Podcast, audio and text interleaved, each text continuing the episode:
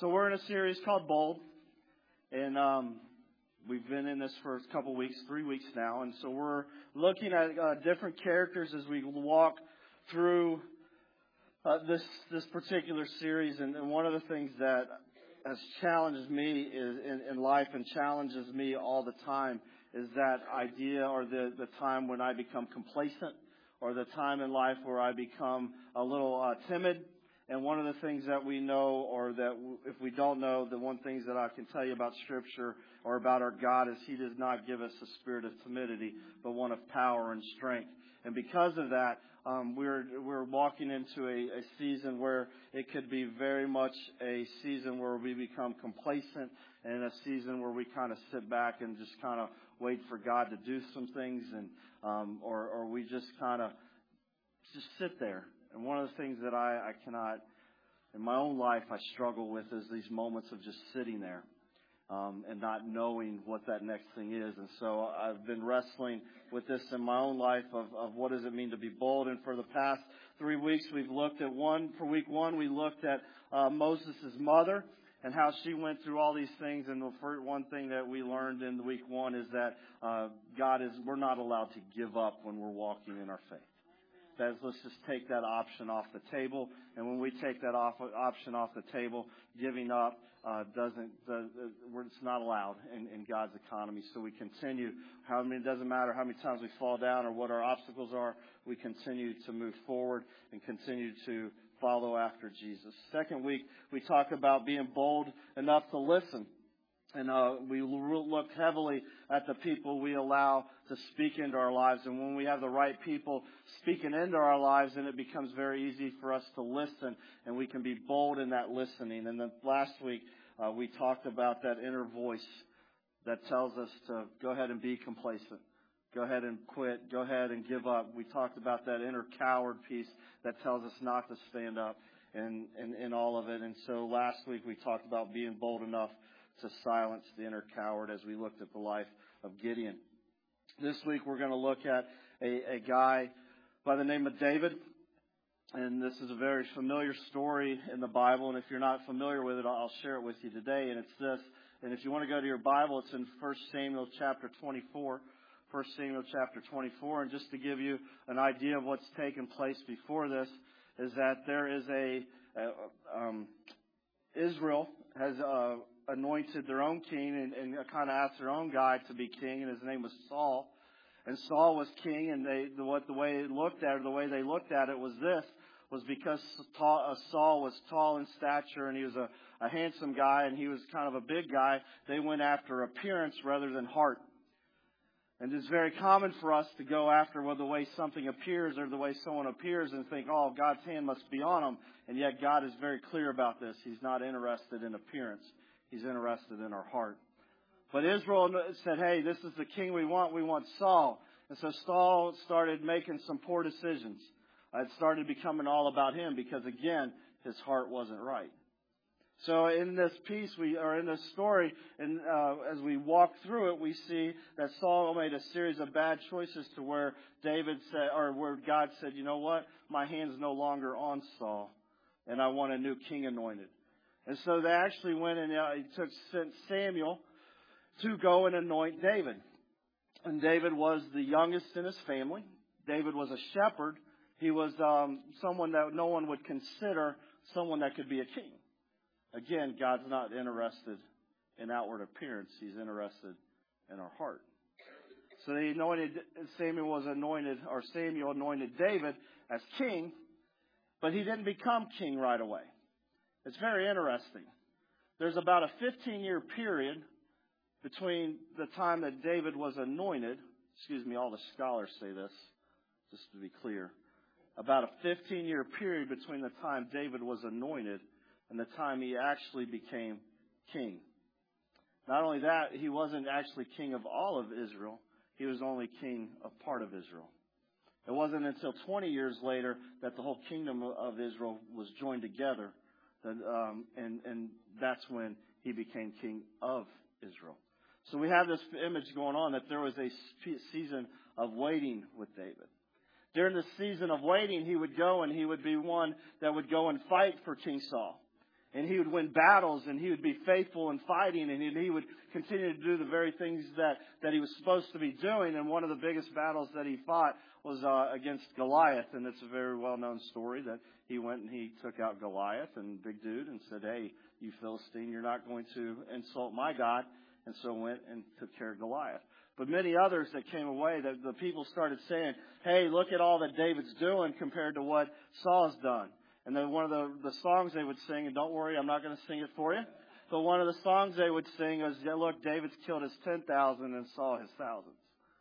And so they would even compare. And so within Saul's heart, there was a jealousy that started taking place. Again, God cares more about our heart than our appearance.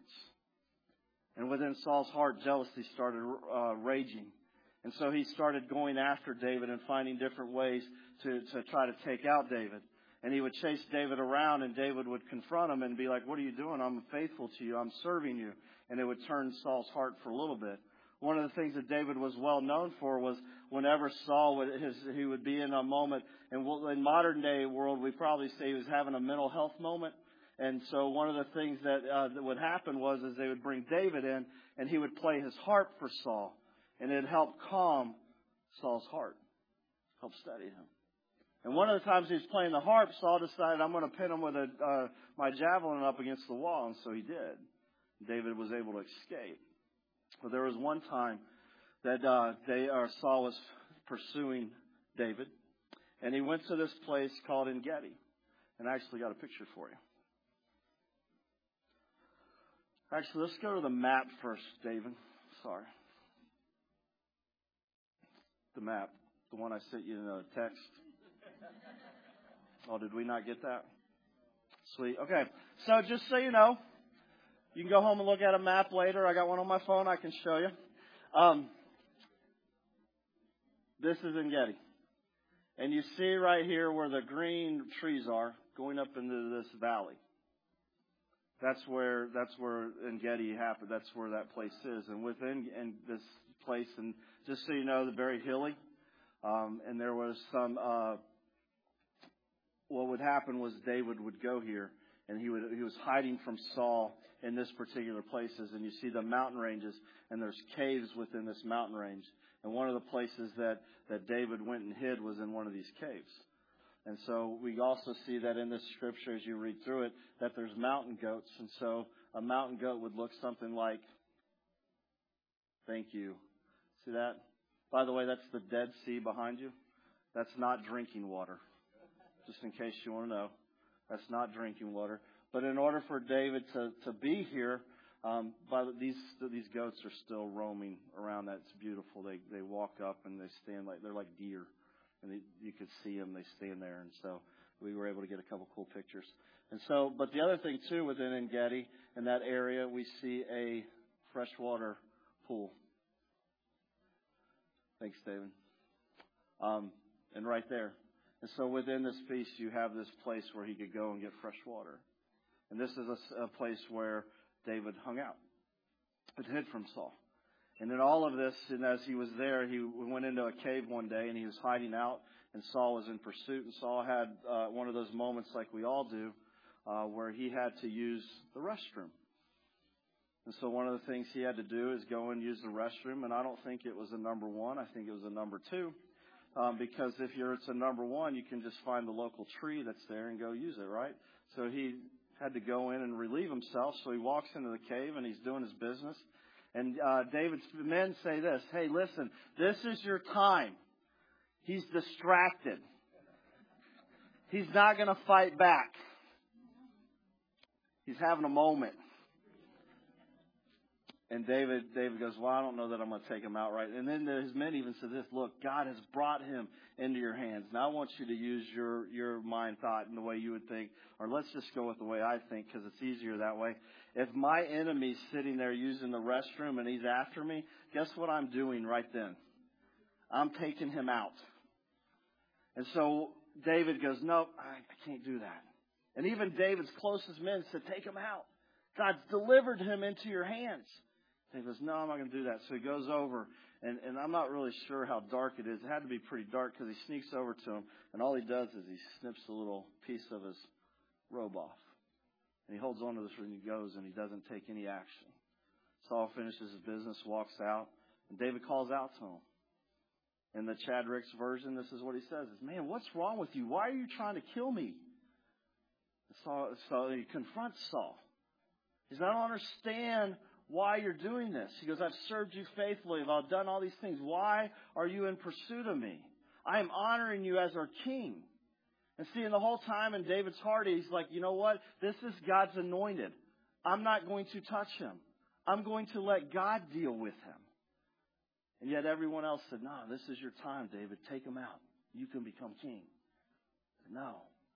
And so he presents this, this piece of fabric to, to Saul and says, Listen, I had my opportunity. I didn't even do it. And in this moment, we see this interaction between Saul and David that takes place that is very interesting. Saul's heart goes, in this particular moment says, It is now that I know that your heart's after God. Now that I know that God's hand is on you, now that I know that you're going to be king, and he makes David make a promise to him that basically says, You won't take out my family. So that his heirs continue to live.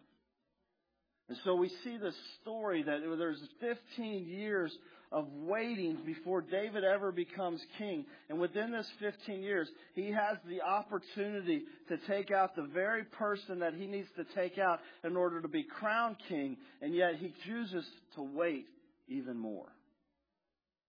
Now, there's moments in our lives where we have to wait. We pull into the drive through at Chick fil A and the line's too long and we have to wait. And majority of us do what? Wait and we go somewhere else. Or we get upset. Why is the line so long? How long does it really take to make a chicken sandwich? Or maybe there's something bigger. Maybe we're right now in a marriage or in a relationship, or we have kids, or we have loved ones that are rebelling, that are turning away from God or turning away from us, and we don't know what to do about it. And yet every bit of us wants to trust God and every bit of us wants to know that God has it under control. And yet we are sitting in a season of waiting, not knowing what to do. So we try to push, we try to manipulate, we try to control, we try to do all these things to turn it back to where we don't have to wait for that, inc- that, that outcome that we want.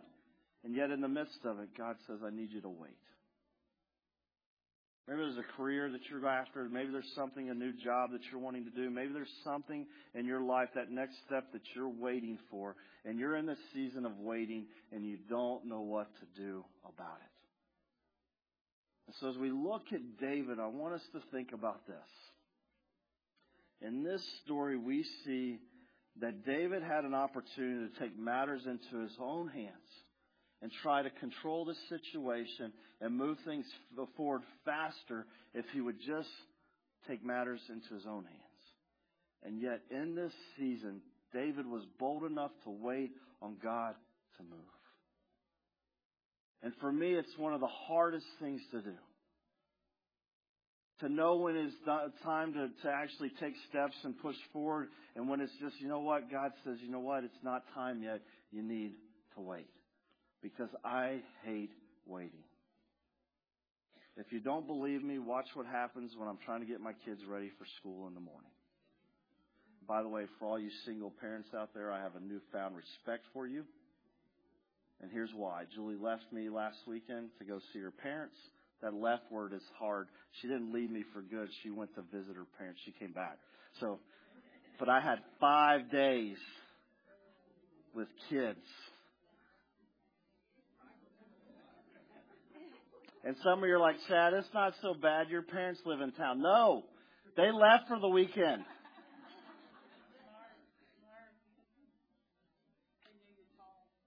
But I but sitting there waiting, being patient for, for kids to get in the shower, for kids to do what they need to do, so we can do go. And, and I hate waiting. I hate waiting. I look at how long I had to wait for Light Point Church to come into existence. Ten years of, of praying and waiting. Ten years of praying and waiting.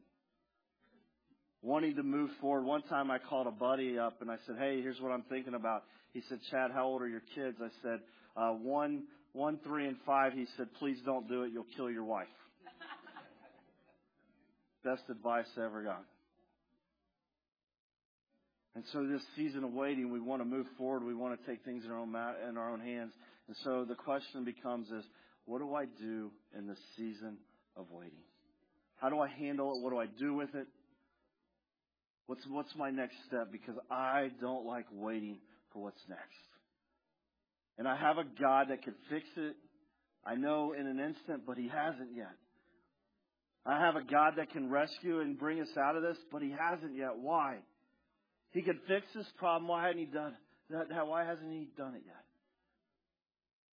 And, and as we move into what we're going to talk about today, here's what I want you to think about.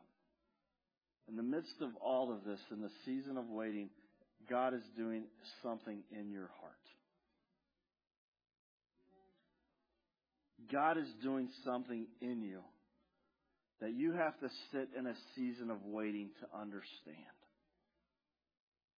He's changing something in you so that you can better handle what He has for you.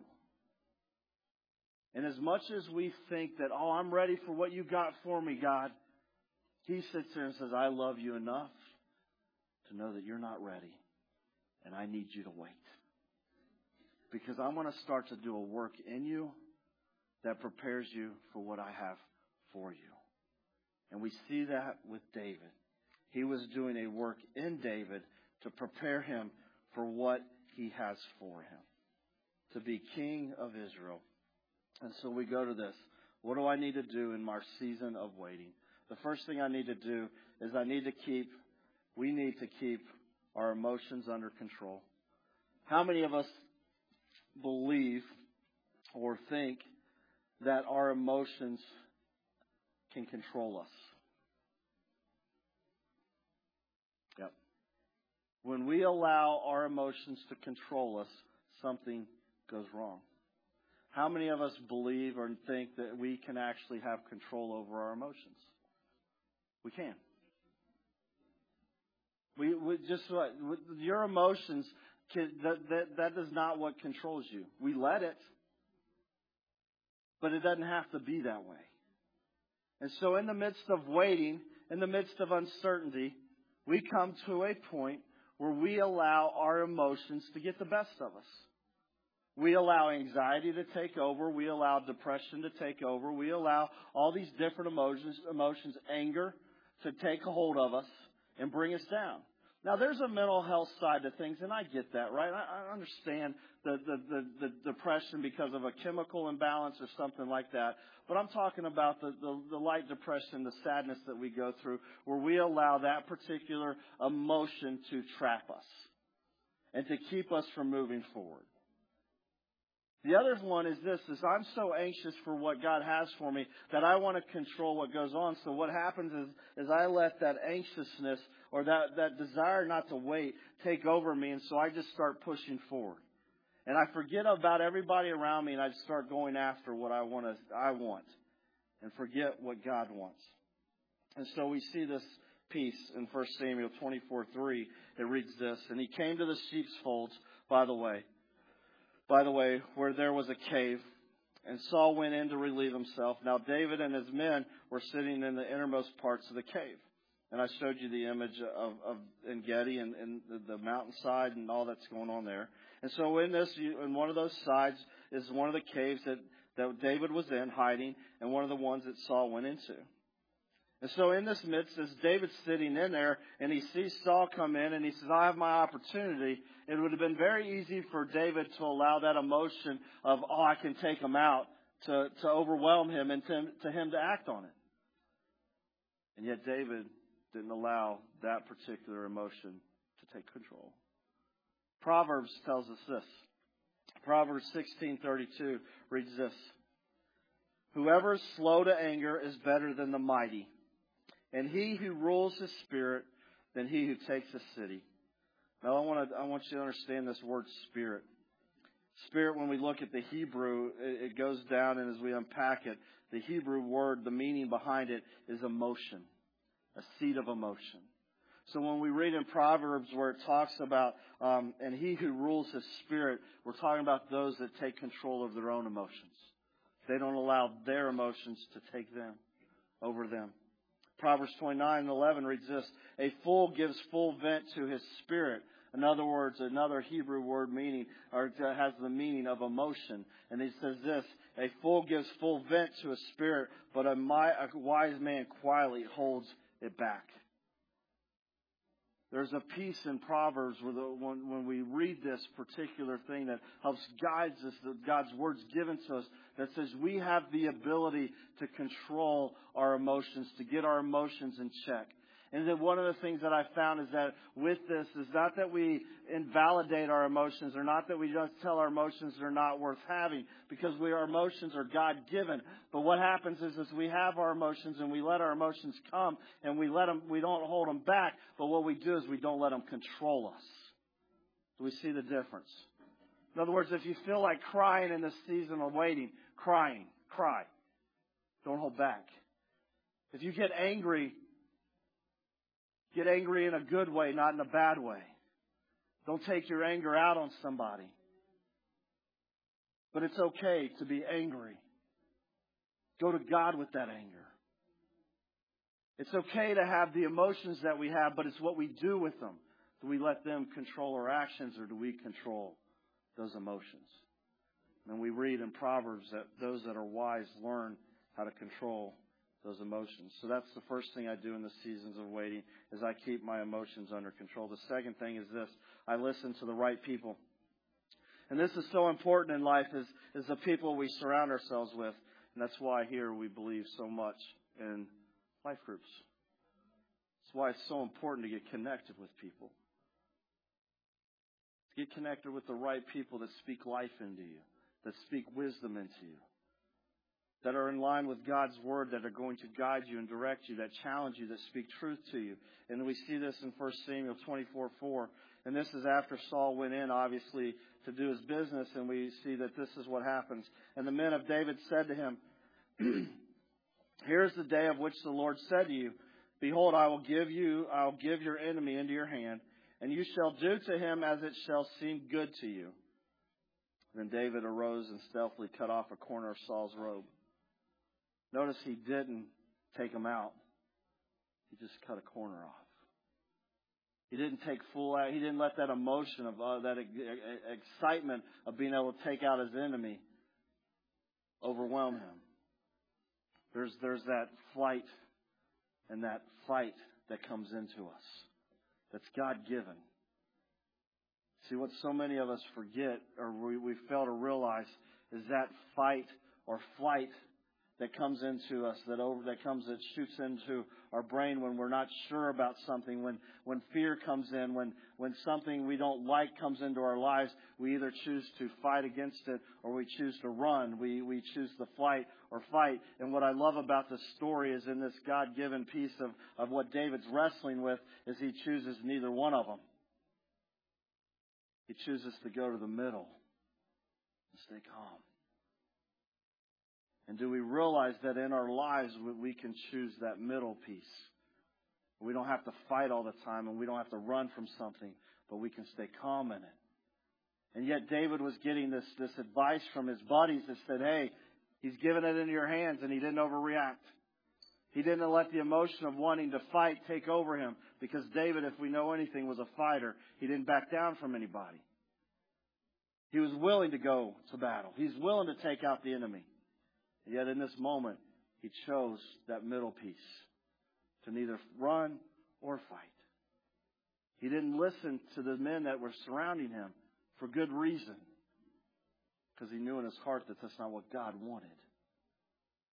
So we have to surround ourselves with people that love God more than anything, that love God more than they love us that love God more than they, they want something great for our future. They love God and they want to be in line with what God wants, not necessarily what's best for us or what they think's best for us. And so we need to listen to the right people. Isaiah 55, 8 to 9. reads this. And this is what's very interesting in this story is as David's going through this piece, this is the piece that I think, that I believe was going through David's mind. And, and it reads this, For my thoughts are not your thoughts. Neither are your ways my ways, declares the Lord. For as the heavens are higher than the earth, so are my ways higher than your ways, and my thoughts than your thoughts. See if I'm not listening to the right people. And if I'm not in tune to what God has to say and His thoughts being better than anything else, and His ways better than anything else, then it's very easy for me to allow my emotions to control me, for me to overreact in the season of waiting. So in the season of waiting, I need to keep my emotions under control. I need to pick, find the right people to listen to. And then in 1 Samuel 24, 6 to 7, it reads this. He said to his men, The Lord forbid that I should do this thing to, and by the way, he is David. He said to his men, The Lord forbid that I should do this thing to my Lord, the Lord's anointed, to put out my hand against him, seeing he is the Lord's anointed. So David persuaded his men with these words and did not per- permit them to attack Saul. And Saul rose up and left the cave and went on his way.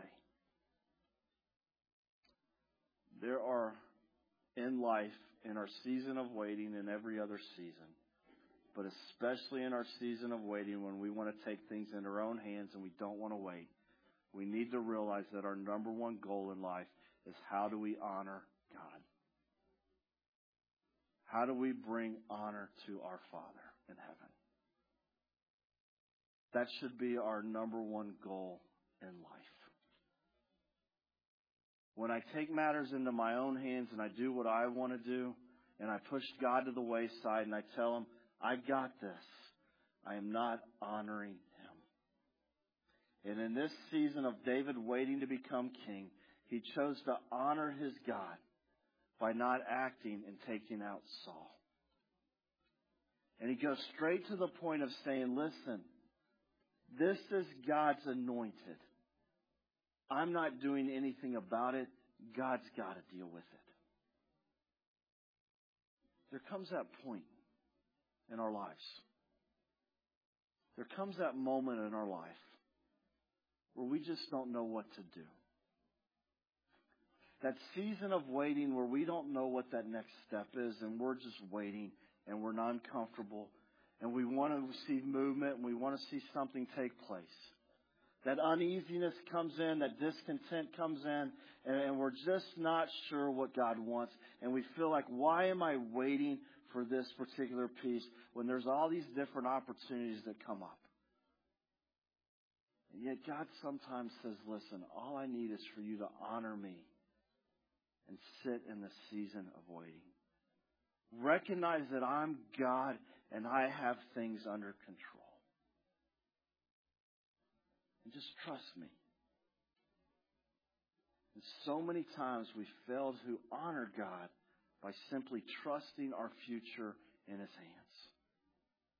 And in this particular, in this story, we get to see how David chooses to honor God by not only not killing Saul, and now this is a man that's gone after David multiple times, and I'm sorry, but if somebody's hurt me multiple times and tried to kill me, the last wording I'm going to use is that must be God's anointed.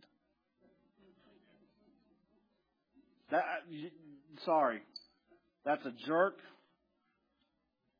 I don't know. They're so far from God. God would be lucky to have me take them out. Uh, think about it. Because I don't think we grasp what David did here.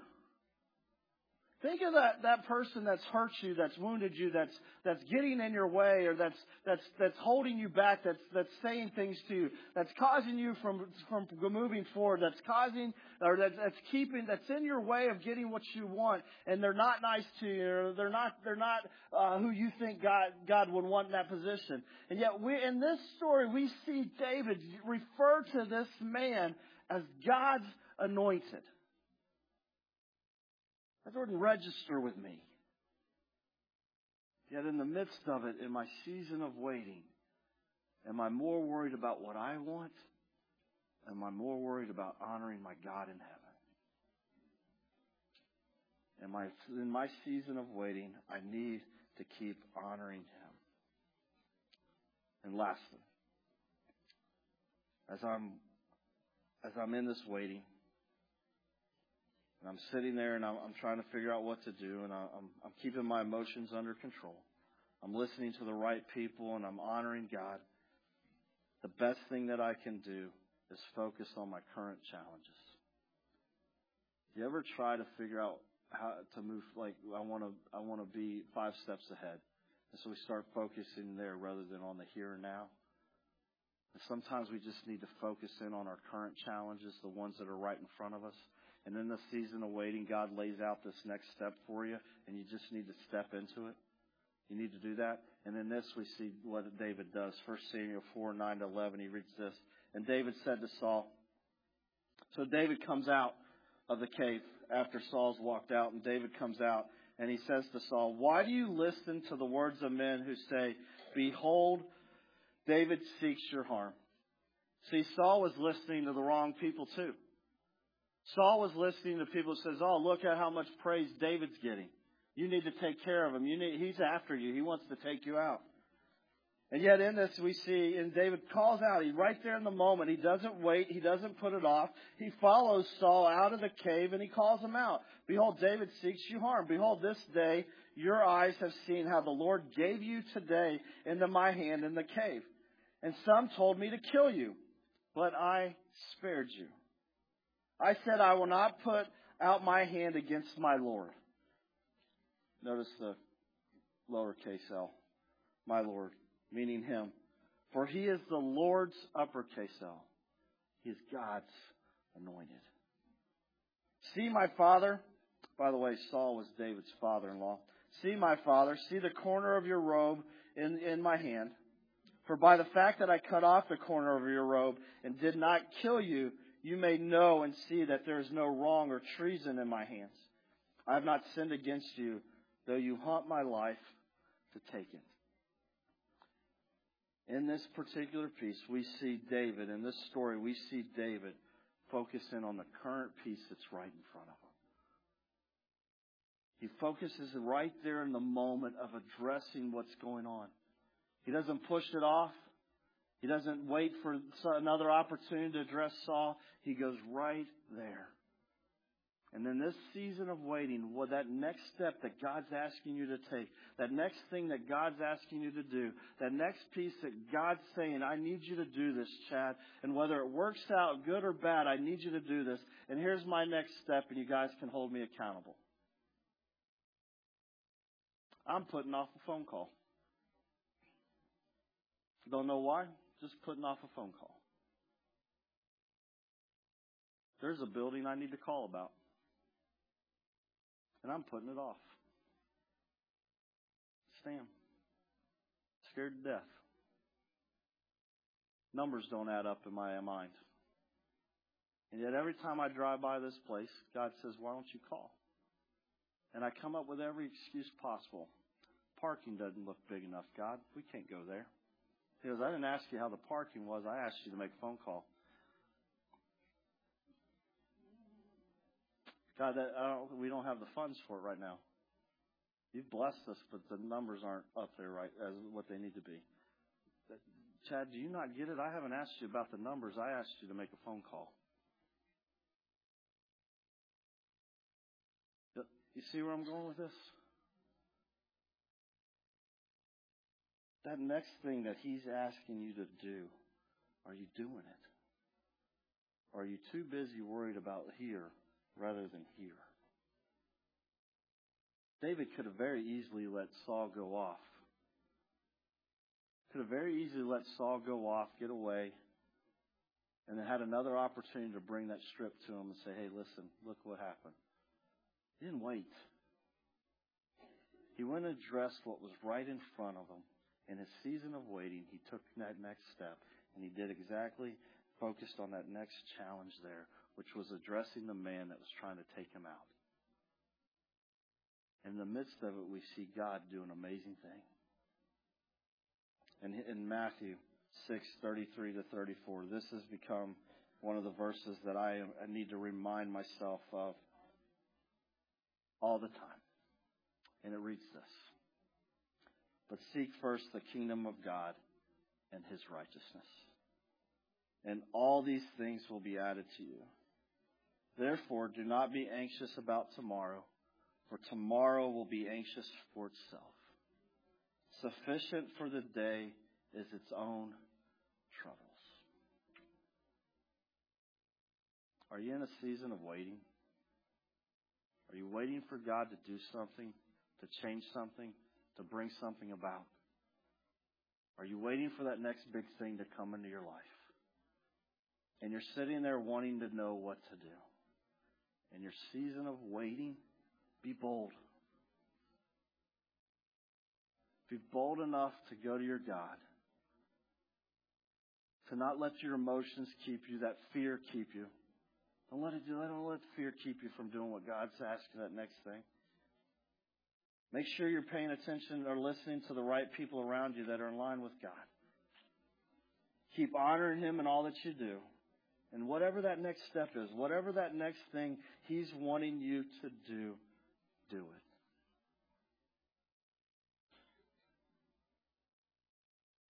So as I confess to you my issue, Here's my promise to you is I'll make a phone call this week. But what's God telling you to do in your season of waiting? What's He asking that next step for you to do? If you're not sure about it, bring somebody close to you and talk to them. And if you're not sure about it, ask, is this going to honor my God by doing it? And if it's not, maybe it's not the right thing to do. But in this season of waiting, be bold enough to sit there in this moment and trust God for what He has for you. Because He's doing something in your heart to prepare you for what He has for you. And sometimes the steps come quick and sometimes they come slow. But be bold enough to take that step in the season of waiting. And if you don't believe me that there are certain times that God just does some amazing things with waiting. Let's look at a couple passages. And I just want you to listen. Isaiah 30, 18 reads this. Therefore the Lord waits to be gracious to you. And therefore he exalts himself to show mercy to you. For the Lord is a God of justice. Blessed are all those who wait for him. Another one. Isaiah 40, 30 to 31. Even youths shall faint and be weary, and young men shall fall exhausted. But they who wait for the Lord shall renew their strength.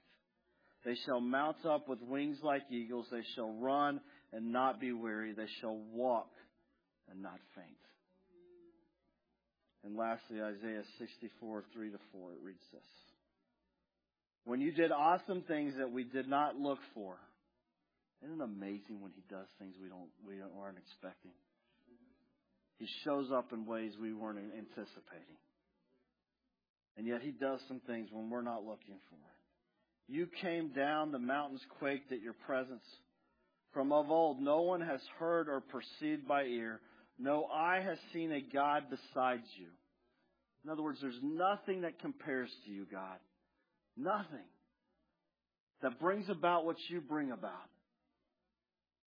And yet it says this who acts for those who wait for him.